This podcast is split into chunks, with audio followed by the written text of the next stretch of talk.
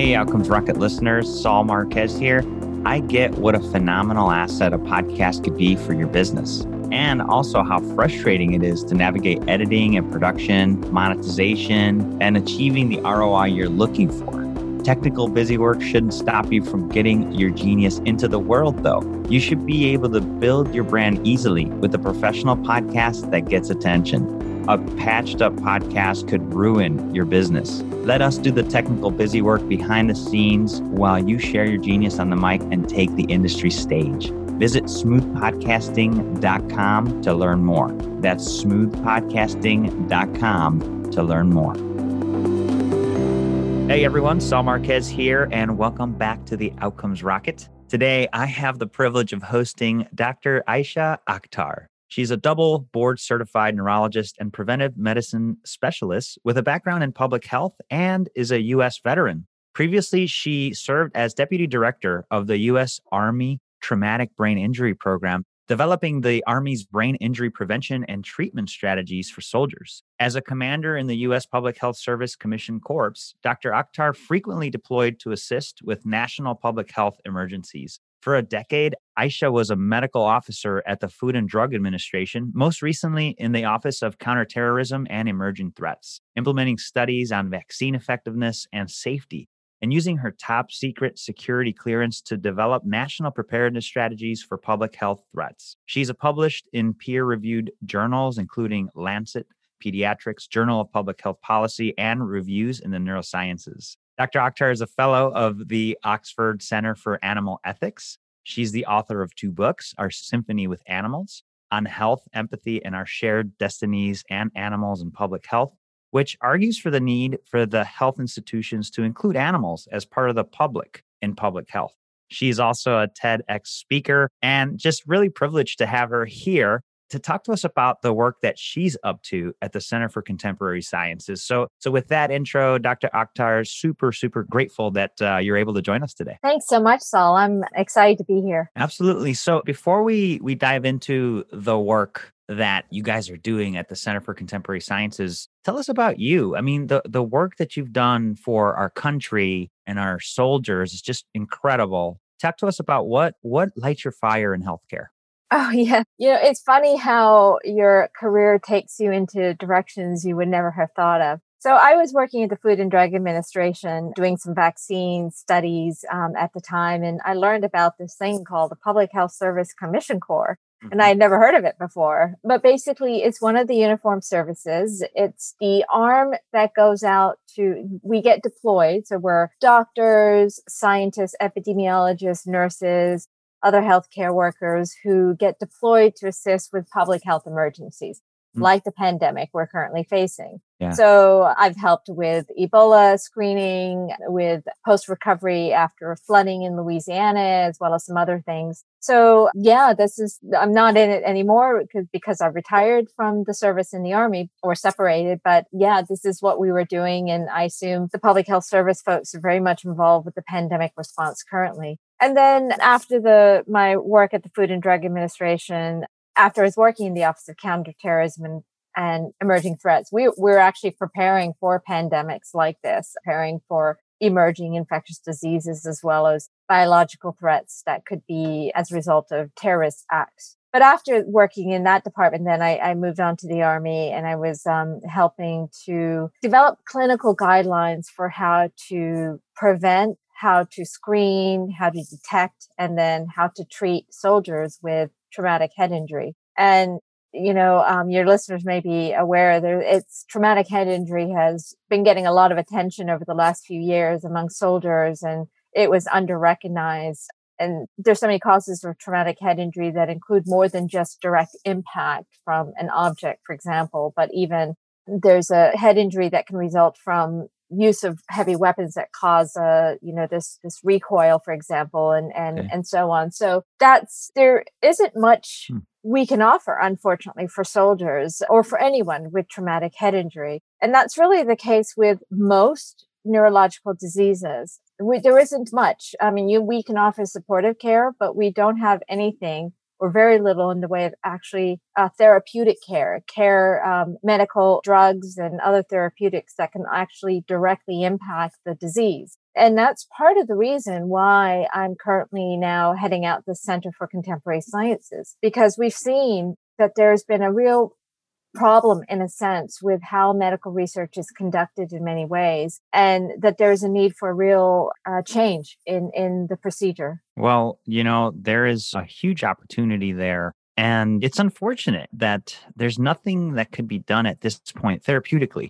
So you know it's really an interesting dilemma that we're in and and I'd love to hear more about what you guys are doing at the center to help with some of those challenges Dr. Akhtar. Can you tell us a little bit about what you guys are doing? Yeah, so throughout my career I started to become more aware of one of the main I would say main limitations, one of the main holdbacks in medical research and that's really the continued use of animals in experimentation to try to inform human health and, and human care and pharmaceutical development.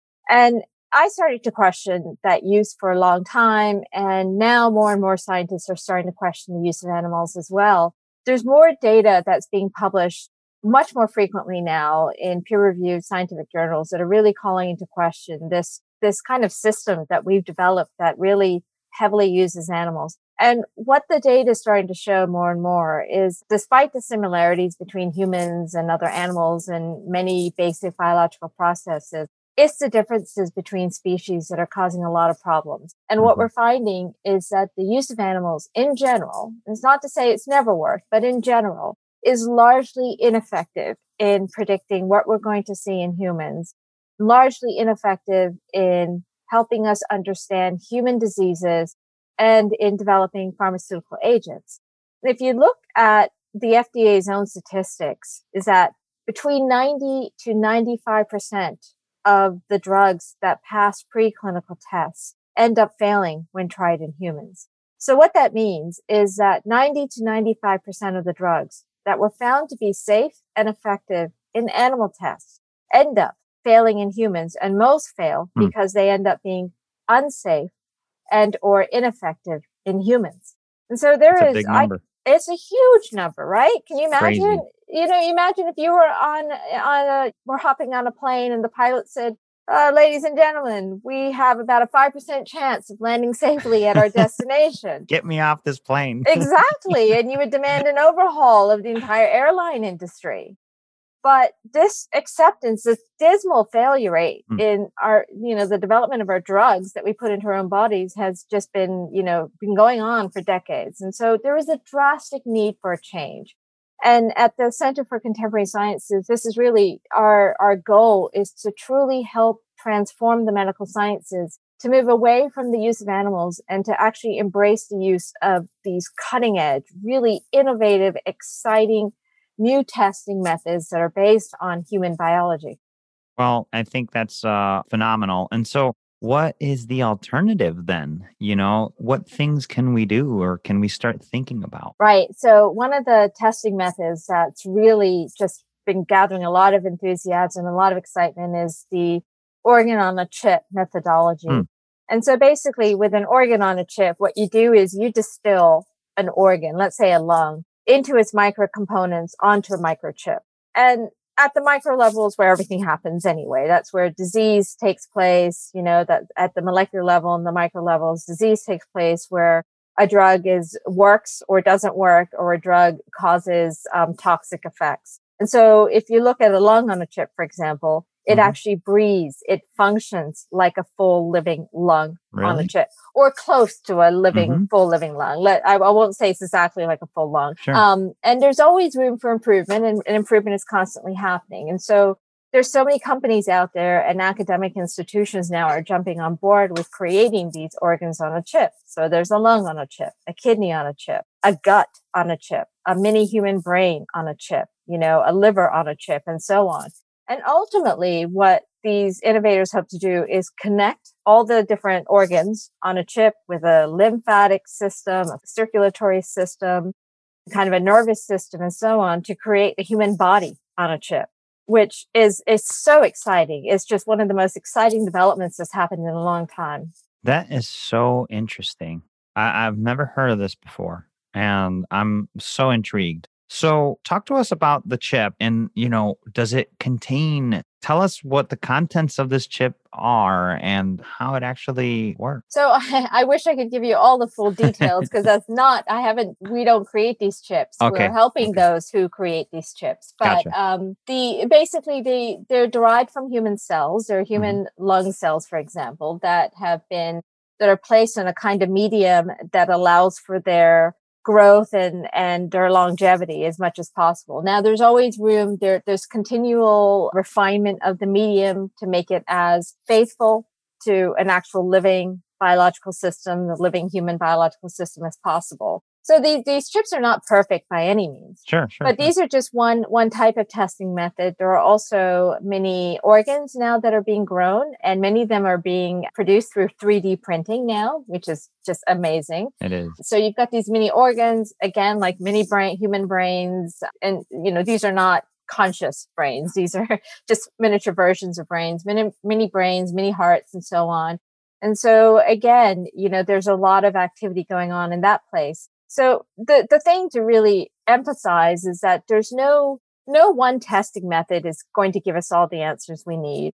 Mhm. No one testing method is is ever going to be perfect, but it's going to take a, a combination of multiple testing methods. So let's say organs on a chip, maybe mini organs, other types of cell cultures, bioinformatics, right? Computer in silico modeling, and then pathology results and autopsy results and imaging results, and then ultimately clinical trials that will really give us the best, the most faithful information about what's happening in the human body. And so this is really the direction we need to go. When you think about it, right? So we know now, and this has been coming up a lot with the COVID vaccine testing. You know, there's a Mhm. reason why we say we need to have a diverse group of people represented in clinical trials, right? Because we know that what may be safe and effective in you, Saul, may not be safe or effective in me or Mhm. my husband or a child or a nursing you know a pregnant woman for example or you know someone from asian heritage for example and so on we know that no one human can predict what we're going to see in another human right Right. and that's the reason for the call for diversity in clinical trials so Wow. when you think about it how can we expect a mouse a mouse's biology to predict what we're going to see in a human or even a non-human primate. If we look at um, the use of non-human primates, for example, there have been more than 90 vaccines. You know, I don't know if you know about the attempt to find HIV vaccines. There's been for decades attempts to find a vaccine to help prevent HIV, to protect people from contracting HIV. Mhm. So billions of dollars have poured into this line of work, decades of time. Lots of non-human primates have been used, and until recently, um, many of those studies included chimpanzees, our closest relatives, right? Right. You would think that at least chimpanzees and non-human primates would be good models for human diseases. But despite that, more than about 90 HIV vaccines that have passed those past testing on non-human primates ended up all of every single one of them ended up failing in human clinical trials every single one. And to go further some of them were found to even increase the risk of hiv in humans. Wow. so it is just some examples of just how interspecies differences can really lead us down the wrong line of investigation.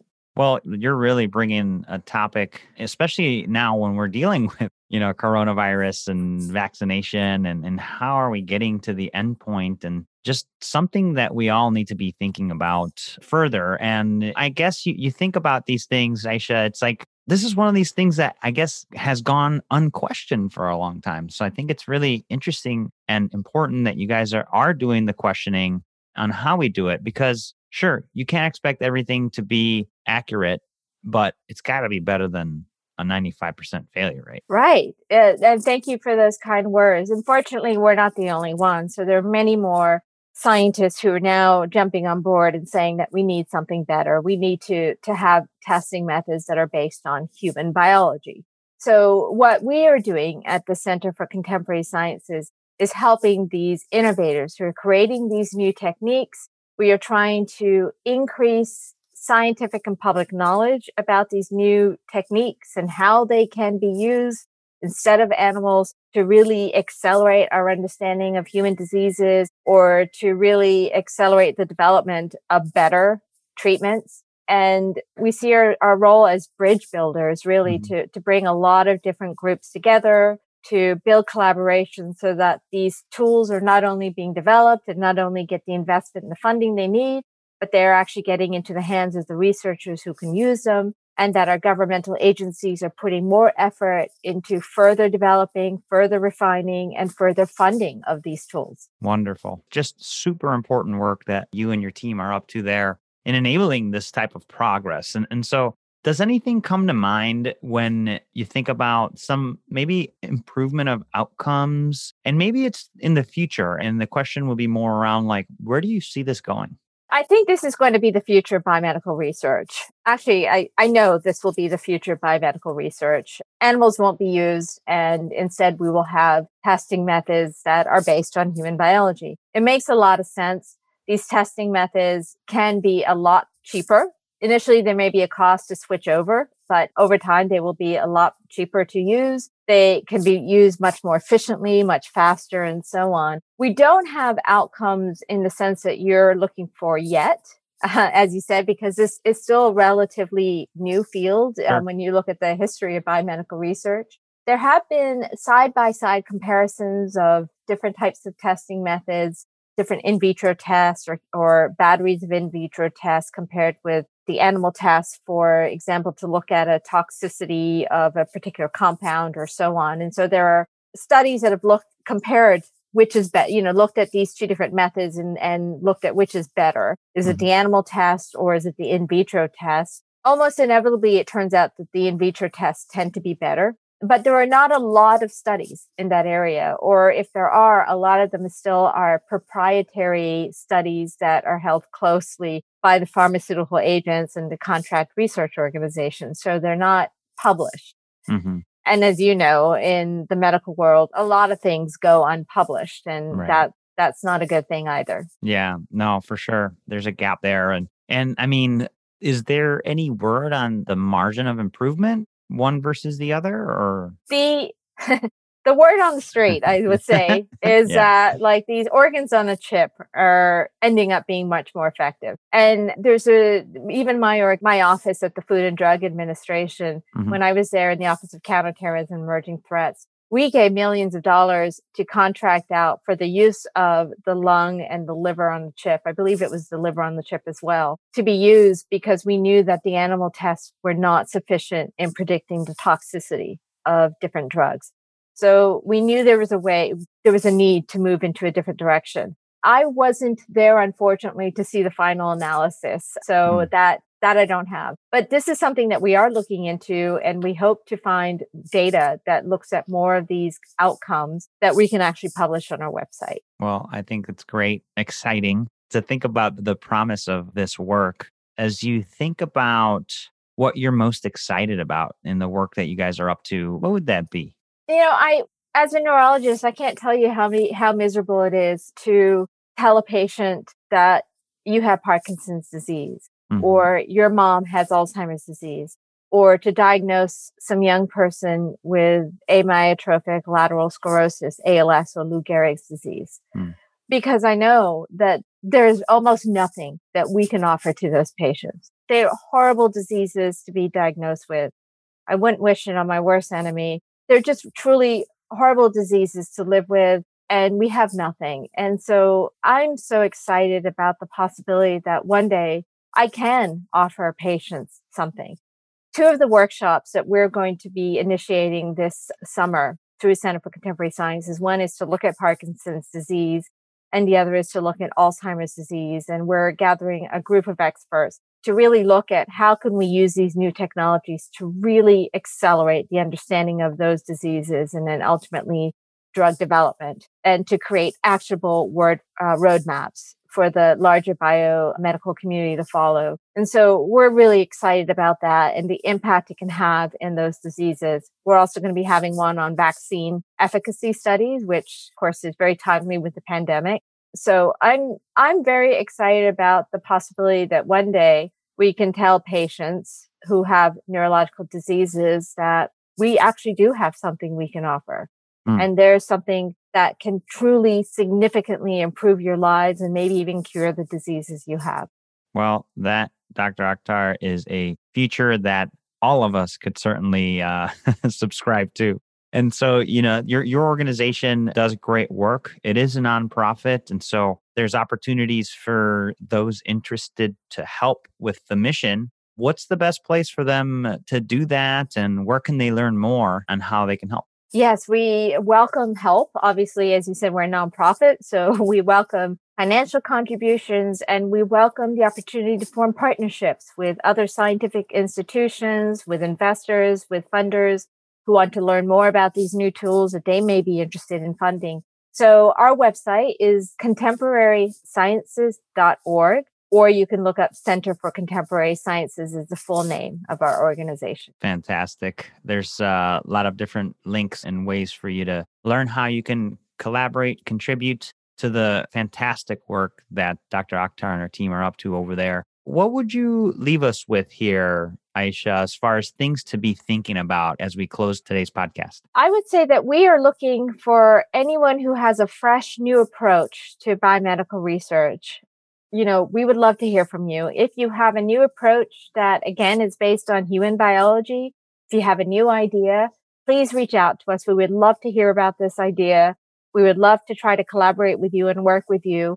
I think the, you know, again, the sky's the limit here as far as the possibilities in testing methods that could be developed. And so we're very excited about what's ahead in the in our near future. Well, we thank you for the work you're doing and and uh, certainly the, the promise that it holds for all of our future. And listeners, you know, just uh, if you found inspiration in today's episode with Dr. Akhtar, take action. Don't just think about it. Reach out, learn more, figure out ways that you could do your part to further the mission. So, Aysha, thank you so much. This has been super interesting and we're rooting for you guys. Thank you so much, Saul. It was great being here.